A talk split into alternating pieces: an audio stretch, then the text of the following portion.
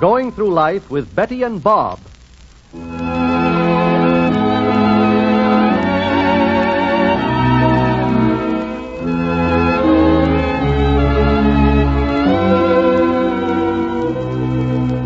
This is Milton Cross, ladies and gentlemen, inviting you to join us for a visit with Betty and Bob Drake.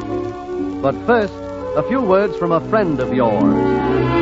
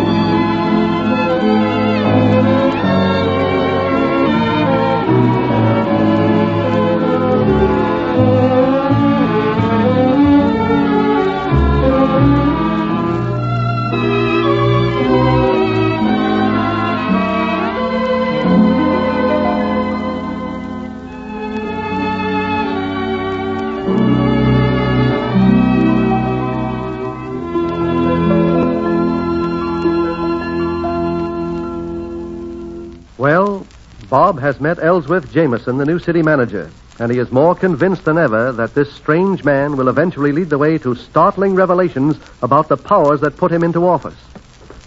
After Bob left Jameson, he hurried over to the Trumpet building. Being back at the helm of his newspaper gave him a feeling of great excitement and pride.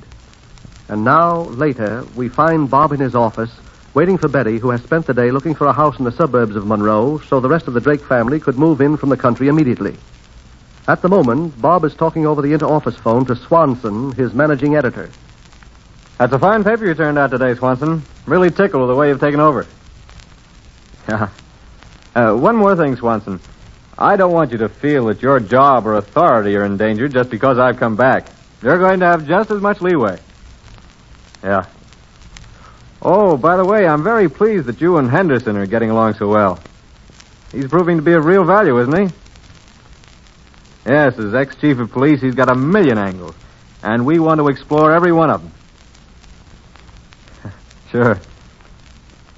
Yeah, it's it's great to be back. It, it's great to have something to do again. Great to know you're of service again. It's great to... Is it uh, great to see your wife again? Oh, hello, Betty. Yes. Okay, Swanson, I'll drop into your office before I leave. Yeah. Bob, darling. Hey, you've been running? Look all flushed. You bet I've been running. But first, give me a kiss, and then I'll tell you the good news. I'm ready and eager. Oh, what could be better news than that? All right, now, don't stall. Bob, I have found the most wonderful place. You have? Where? On the north side of town. Uh-huh. Won't take more than a half hour by car to get here. And it's a lovely house with, with a great big lawn and the most magnificent trees and...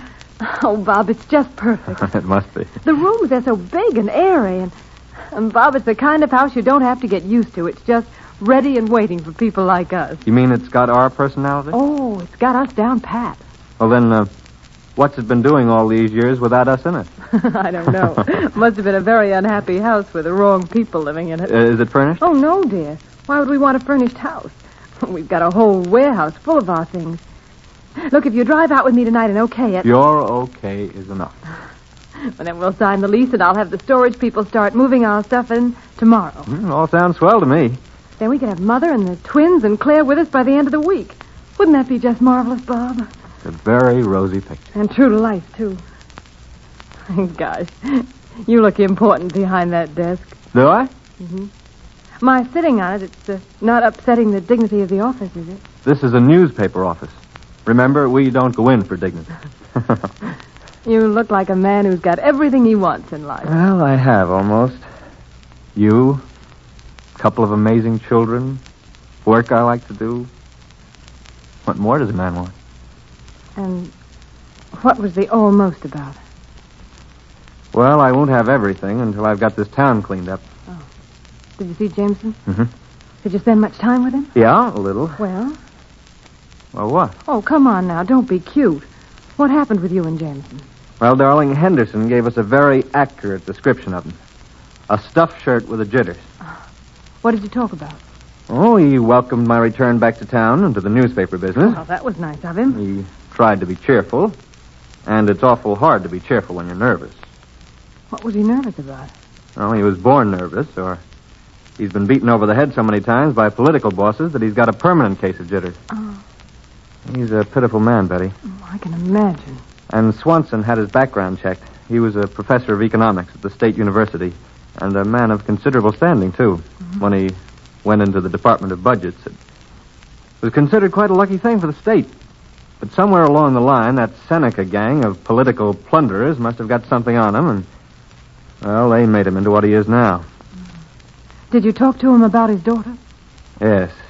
Yes, he thanked me for killing that story about her being arrested for drunken driving.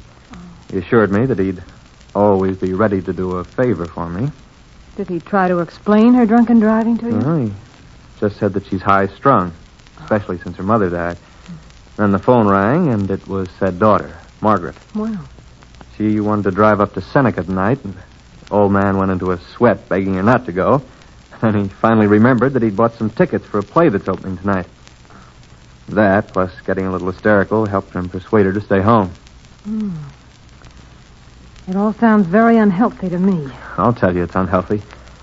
And she's more than the old man can handle, Betty. Boy, what a story there must be there. Hmm. I'm sure of that. So what play's opening tonight in town? Hmm?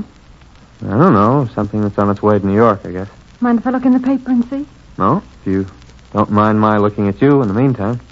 I don't mind. You're very beautiful. Oh, Stop it. No, you really are. It's an incredible thing. Oh, so now it's incredible, hmm? No, I mean that anybody can be that lovely. Oh, here it is. The Girl Who Had Nine Lives. Huh? That's the title. Uh, how are they going to get all that up on the marquee? Well, it'll be worth going just to see that. Say, it's playing at the Imperial. Yes, but it sounds awful. I disagree. Sounds as if it might be amusing. Oh, Betty. Besides, I don't see why you should have all the fun. Fun. What are you talking about? I'd like to meet Mr. Jameson and his daughter. And if they're going to be at the theater tonight, why can't we just innocently run into them? You know, it's funny. Sometimes I get so absorbed thinking how lovely you are, I forget how smart you are. You must never do that, darling. Sure, we'll sort of bump into the Jamesons innocently. Say, maybe invite them to be our guests after the theater, huh? Darling, sometimes you're so bright, I forget what an attractive man you are. Hey. Well, it must be a great relief to Betty to see how happy Bob is. And she, too, cannot deny her own excitement and interest in newspaper life. Well, Betty and Bob did go to the Imperial Theater tonight with the one idea in mind of meeting the Jamesons, father and daughter. Now we join Betty and Bob coming through the lobby of the theater during the first act intermission. I told you the play would be terrible. Oh, no, it's not that terrible. What Bob. could you expect with a title like that? The Girl Who Had Nine Lives. That's the most dismal thing I ever sat through. Yeah, it wasn't such a bad idea, though. A girl giving of herself to so many people. Some that she- idea. There aren't any girls like that. Oh, maybe you don't know as much about girls as you think you do. Oh, yeah? Listen, it... Oh, there's Jamie. Where? Yeah. I guess that's her daughter. Hey, she's very pretty. Awfully skinny. Come on. Hello there, Jameson. What? Oh. Oh, hello. You remember me, don't you? Drake, Bob Drake. We had a little chat this afternoon. Oh, yes, yes, of course I remember you. I certainly do. This is uh, Mrs. Drake. Oh, uh, this is my daughter, uh, Margaret. Yes? Margaret, I, I want you to meet some very dear friends of mine. I mean, they're going to be very dear friends of ours. Mr. and Mrs. Drake. My daughter, Margaret. How are you? How do you do? How do you do, Miss James? Well, how are you enjoying the play? Well, quite amusing. That is... Oh, stop it, Father. It's a silly, stupid play. Now, Margaret... I'm sorry I didn't go up to Seneca. Let's leave now. Oh, no, no, Margaret. You, you can never tell about these plays. We've only seen the first act. It might improve. I don't see how it can. I won't sit through it. Well, Margaret, I think you're being unduly harsh. I'm sure Mr. and Mrs. Drake don't feel about it the way you do. I'm uh, I'm afraid you're wrong there, Mr. Jameson. What? We're inclined to agree with your daughter. yes, we are. we uh, we think the play is awful. Your daughter is absolutely justified in her attitude. Well, there you are, Father. Uh, yes, uh, I guess there I am. Uh, it is pretty terrible, isn't it? And what's more, I think your daughter's suggestion that we leave now is very good. Well, Yes, it's an excellent suggestion. We could find some nice place to go. Talk a while. Oh, that is, unless you have some other plans. Oh no, please come. We'd be delighted to have you with us. oh, but the play, I, I bought the tickets. Oh, forget the tickets, Father. Yes, we'll come. Oh, I'm so glad that's fine. Come on, Bob. well, Betty, this is what I call turning a dull evening into a very interesting one. A strange father and a stranger daughter. What is behind the jitters that seems to envelop Jameson like a dark cloud? Is Bob right? Is Jameson the spearhead of the Seneca gang moving in on Monroe, getting ready to make it pay tribute to evil in a thousand ways?